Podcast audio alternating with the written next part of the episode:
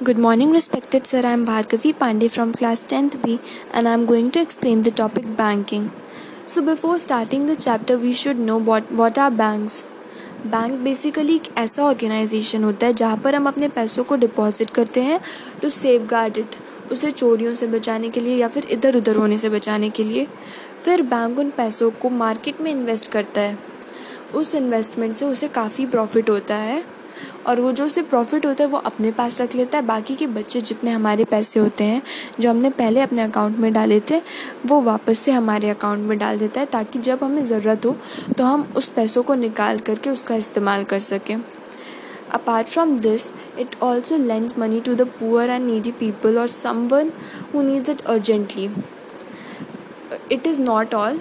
but it also provides other useful services to society like nowadays a lot of people get their salaries through these bank accounts not only these one can, one can pay household bills and school fees through bank so obviously to take advantage of all these facilities we should have an account in bank bank हमें कई तरह के accounts बनाने का offer करता है जैसे savings bank account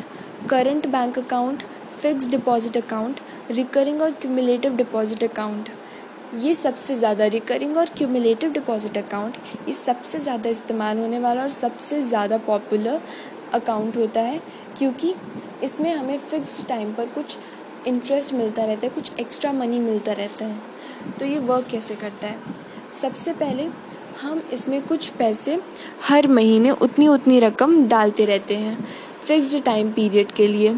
फिर बैंक उन पैसों पे हमें एक रेट पे एक अलग से इंटरेस्ट देता है, जिसकी वजह से जब हम इसको बाद में निकालते हैं, जिस समय हम निकालते हैं, उसे मेचोरिटी पीरियड कहते हैं और जो वैल्यू बढ़ के हमें मिल जाती है उससे मेचोरिटी वैल्यू कहते हैं।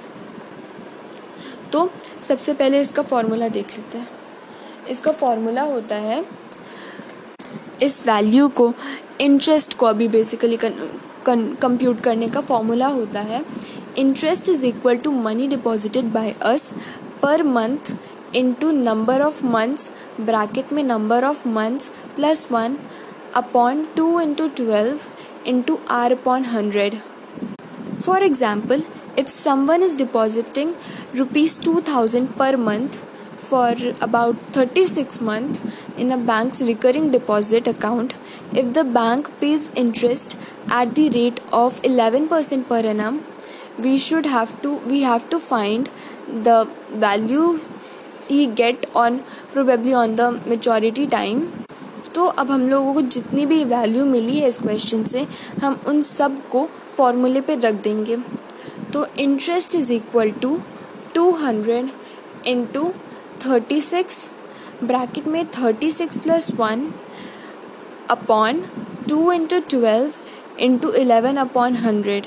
इस वैल्यू को जब हम लोग सॉल्व करेंगे तो हमें हमारा जो इंटरेस्ट है वो हमें उसकी वैल्यू मिलेगी one thousand two hundred twenty one अब ये तो उस इंटरेस्ट को कैलकुलेट करने का फॉर्मूला हो गया जो हमें बैंक देगा हमारे अमाउंट हमारे अमाउंट के साथ में। अब जो पूरी वैल्यू हमें मेचोरिटी पीरियड पे मिलेगी तो मतलब मेचोरिटी वैल्यू को कैलकुलेट करने के लिए फॉर्मूला हो, होता है the money deposited by us into number of months plus interest given by the bank. तो अब हम इस वैल तो अब हम इस फॉर्मूले पे जो वैल्यू भी हम लोगों ने निकाली थी उसी के बाद के आगे के स्टेप्स को फॉलो करते हुए करते हैं। तो the amount which deposited by us was rupees two hundred so अब हम लोग टू हंड्रेड को उसकी जगह पे और नंबर ऑफ़ मंथ से थर्टी सिक्स मंथ तो अब हम लोग फॉर्मूले पे सारी वैल्यू को पुट कर देते हैं।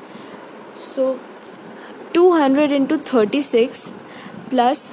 one thousand two hundred and twenty one is equal to eight thousand four hundred and twenty one this is the value we will get on the time of majority और ये वो value है जो bank हमें देगा हमारे हमारे हमारे मतलब उसमें अकाउंट में खोलने की वजह से उसको ये सेफ़ गार्ड हो जाता है कि हाँ अगर हमने ज़्यादा समय के लिए उस अकाउंट में रिकरिंग डिपॉजिट अकाउंट में अपने पैसों को इन्वेस्ट करा था तो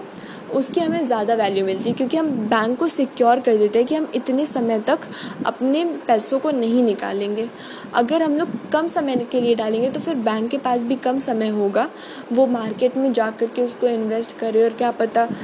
इन्वेस्टमेंट हो ना हो प्रॉफिट हो ना हो। इसलिए जब हम लोग ज़्यादा दिनों के लिए अपने पैसों को डिपॉज़िट करते हैं तो फिर बैंक हमें उस पर अच्छा इंटरेस्ट देता है। और अगर हम लोग कम दिनों के लिए उसको डिपॉज़िट करते हैं तो बैंक उतना अच्छा इंटरेस्ट नहीं दे पाता है।